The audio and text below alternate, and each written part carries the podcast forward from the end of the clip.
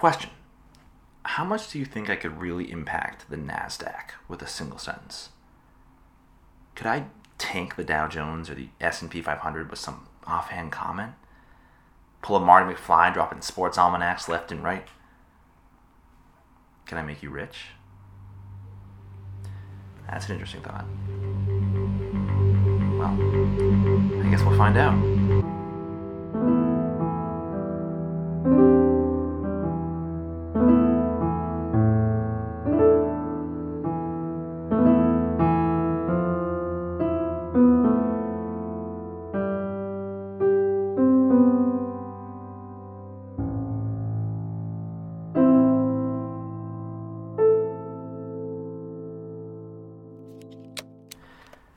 So, first, a little background for you. And to clarify, when I say you, I'm talking to you.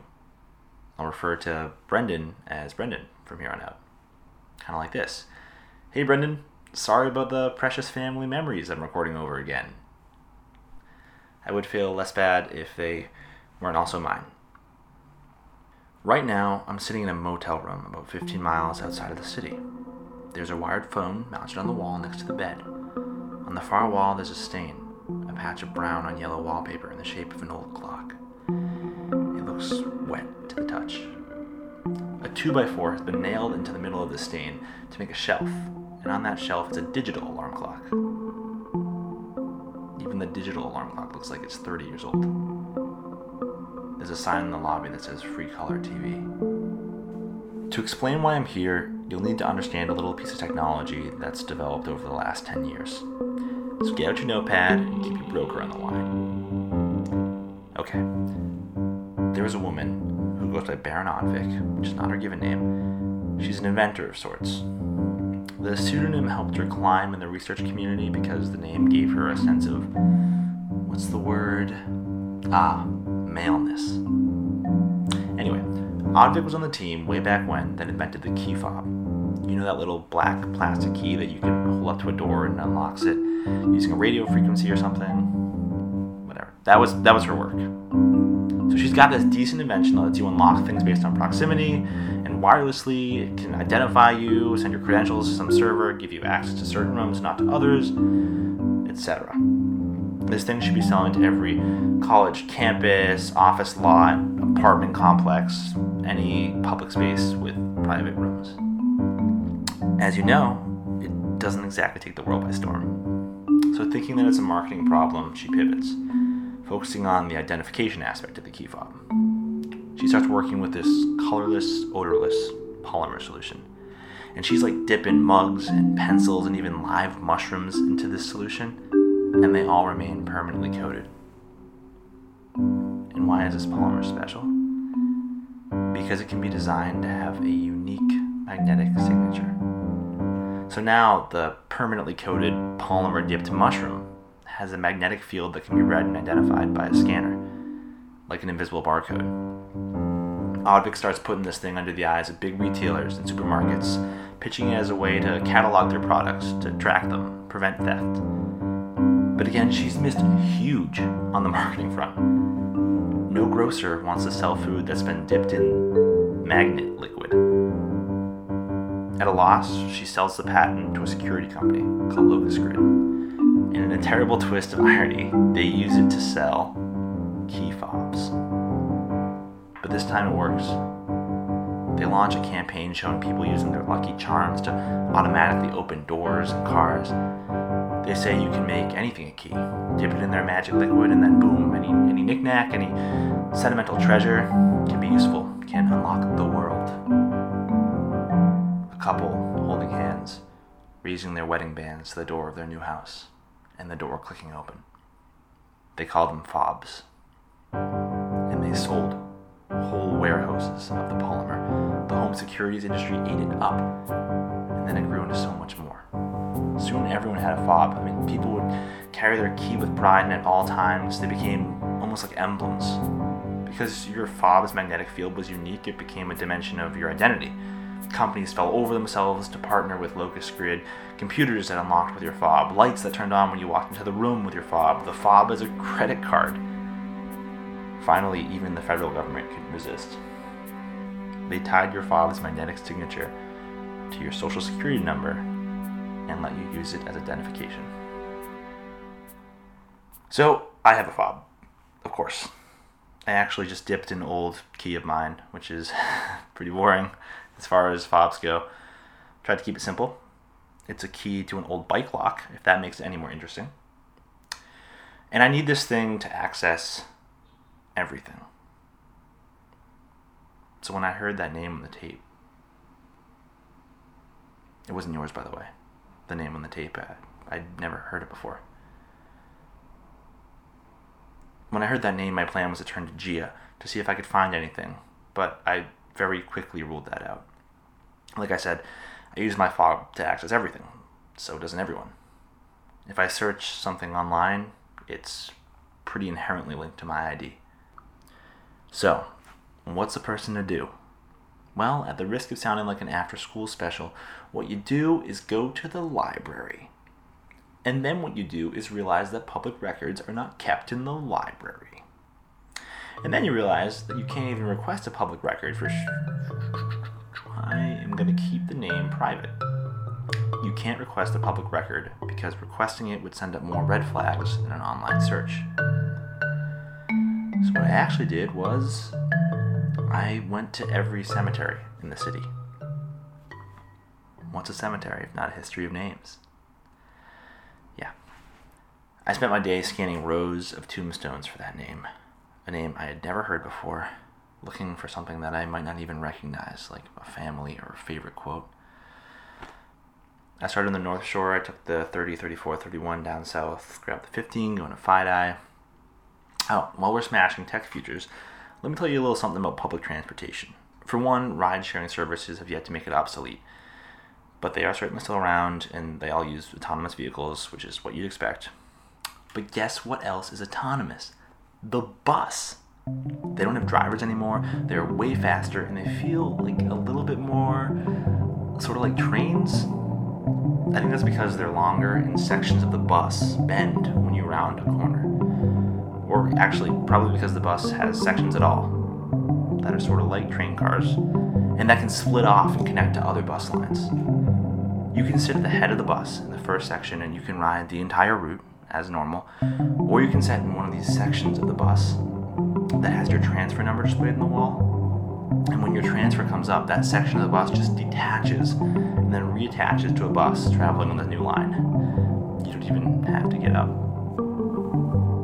So now when people talk about their commute, they just start smushing numbers together. When I'm not driving, I take the 4042 into work, etc. Because they can just hop on the 40, sit in the 42 section, and automatically transfer as if we're all one bus line. Now, this makes transferring pretty much seamless, which means that bus lines can afford a lot more stops which means you get much closer to your final destination. And what that meant for me is that large groups of people watched me get off alone at stops right next to graveyards all day. I got a lot of undue condolences. I was carrying flowers with me the whole time because I guess I thought a prop would make it more believable. I mean, no one would have questioned someone walking around a cemetery empty handed, but uh, the flowers only made things worse. I decided to leave them on random graves. From the 28 to the 1915, transferring to the 4042, Old Faithful, something to mention. Almost everyone takes the 4042 at some point. Then snagging the 3 onto the 18. Okay, so it's not useful to go through my whole route, but um, to give you a sense of how long I was traveling on these buses, there was one woman who I crossed paths with three times she actually watched me get off at two separate cemeteries, uh, and she wouldn't even let me pay as I was getting off the second time. She stopped me as I was leaving, literally putting her hand in front of my fob so I couldn't tag off. Let me get this for you, please. You're doing your part for the old and forgotten. Let the old and forgotten do something for you. She laughed meekly, but um, that just made my heart sink. Suffice to say, I was emotionally drained by the end of it all. The false sympathy was one thing, all the obligatory sad eyes and fake smiles, but um, but this, this real sympathy, uh, cut deep. And I never found the name. After visiting every cemetery, not my finest plan. But on my way home from the last cemetery, something happened. When I tried to tag onto the bus, my fob didn't work. It wouldn't read. I tried it three times. I actually had to use a backup password called a grid code, and that worked. Which is good to know because I've never had to use mine before. For the rest of the ride, I stared out the window thinking about what was up with the bus's reader, wondering if it was just too old or overused. And then I got home. And then I brought the fob up to my door. And then the monitor next to my door went red. The camera on the monitor clicked. And then the signal went out. When you fail the fob into your house for the first time, it immediately connects to the internet. It alerts the neighbors, it takes a picture that's sent to the owner's security logs. You have one more chance to get in, and then it calls the police. I didn't try the fob again. I punched in my code for the second time that day, and the second time ever. There was a feeling growing inside me. It was pressing tight against my chest. I didn't even realize that I was skipping every other step as I climbed the stairs. I got to my apartment and swung open the door. I ran for the security console in the kitchen. It beamed alive, and I started flicking through the logs. Ever since the shaving cream, ever since Joe Herrera moving away without a day's notice, ever since finding this recorder, I've been careful. I'd up the security setting to have my camera take a picture whenever someone entered or exited the apartment, not just on failed attempts. So in the logs, there was a picture of me, blurry, frantically opening the door only seconds ago. But then, there was nothing. No picture of me leaving this morning, no evidence that I had got home last night. The logs had been cleared. I ran to my room, to my closet. I dug through shoes and suitcases and old backpacks. I dug until I found a tin box of memorabilia, stuff I hadn't touched in years. I threw open the lid and I raised up an old bike lock. I took my fob, my old bike key, and inserted it into the lock. Except it didn't fit. I pushed harder. I spun it around the keyhole. It wouldn't fit. It wasn't the same key.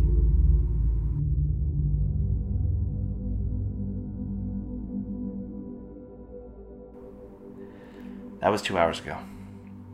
I left my apartment and got a ride out of the city to a motel I'd remembered seeing once. One that just seemed so removed from everything. It stuck out in my mind because outside the lobby, in big cinematic lettering, was a sign that read Free Color TV. And now I'm here. I've uh, only brought this recorder, a few other things from home, and one more tape with me.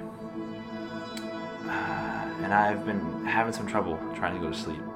So I thought I'd sit down and tell you all of this. I don't know. At a certain point, I was so desperate that I looked in the nightstand for something to read, uh, even a Bible. I mean, there wasn't a Bible in there. But there was a phone book. Maybe because this place still has, um, you know, a phone wired to the wall. But unlike everything else in this room, the phone book was actually quite new.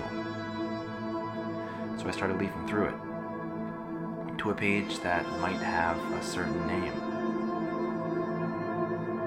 And there it was. The name. Right in the yellow pages. And a phone number. I picked up the phone on the wall and dialed. But no answer. No voicemail.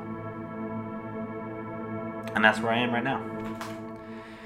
Feeling pretty anxious, but knowing that I should sleep. And this tape has got to be almost out.